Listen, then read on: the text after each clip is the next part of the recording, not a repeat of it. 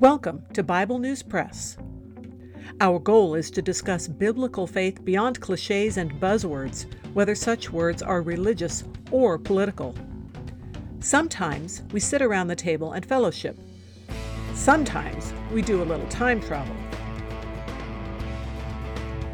It is all part of our journey with our Abba Father, who has given us the key to life.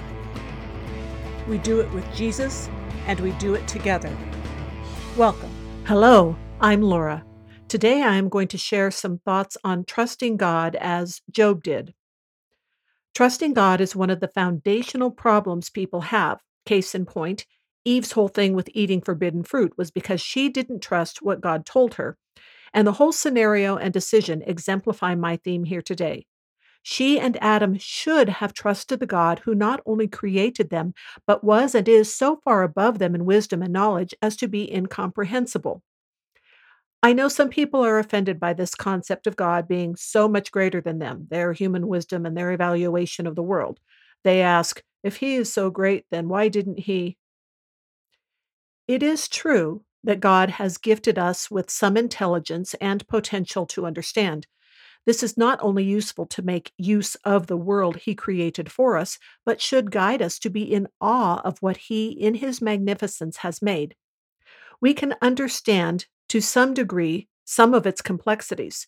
We can experiment with some of its power, but we will never have the full knowledge and wisdom of God. It is simply not possible. Consider trying to explain a car engine to a toddler. The dear child may be able to understand that the car moves, that it can be turned right or left, and even that you have to stop once in a while to feed it. However, it is highly unlikely that the child will have the capacity to learn the physics and chemistry that make all of the car function as a unit.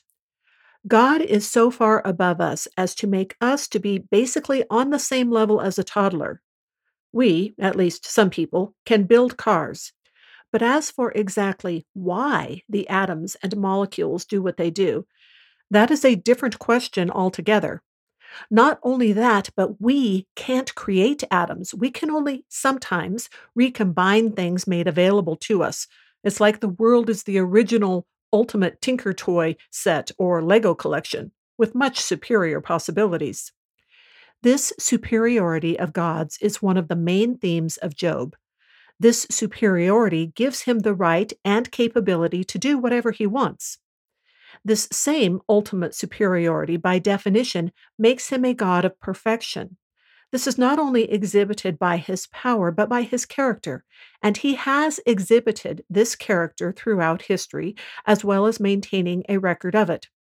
In other words, he has been so good as to show us examples of his love and justice, both in his creation and how he deals with mankind. This should be our basis when things don't seem to make sense or are really hard. But to help ourselves, let's think about a couple of things. First of all, most of us adults do hard things because we can envision a desired result in the future. For example, I ran a marathon a few years ago, before the event, I engaged in strenuous training for months. On the day of the race, I was dealing with grief, injury, and finally absolute exhaustion, but I kept going because the result was worth it for me. I might even do it again someday. All of this for the very temporal emotional satisfaction of such a challenging accomplishment, but also for the earthly benefit of my overall health. Some of you may think running a marathon is crazy, so let me try another example. Most people have children. Giving birth to them is hard enough, but raising them takes years of travail. They keep you up at night. They get everything dirty. They require quite a lot of supervision. Yet, even in the hardest stages, there is something indefinably precious about them. The long term benefit of relationship with them is a strong motivation for most parents in spite of the toil toil which the children themselves chafe against in their own lack of understanding, so this example has layers of meaning. If we, with our finite understanding, are willing to endure much to achieve things of importance to us, it should bring us closer to understanding that God may be accomplishing some things that require work, but that are beyond our understanding. The first couple chapters of Job give us a glimpse of this.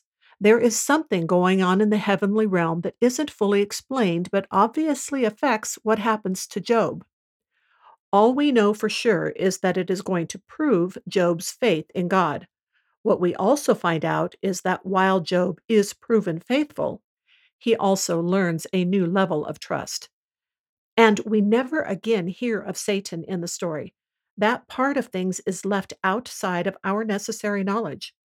I obviously can't say why this is so, but it wouldn't be too much of a stretch to think it is some combination of the following. We are supposed to learn to realize and rest in God's sovereignty. We might not understand it and come to erroneous conclusions. And as a possible variation on the second thing there, it might not be good for us to know. Not all knowledge is beneficial to us.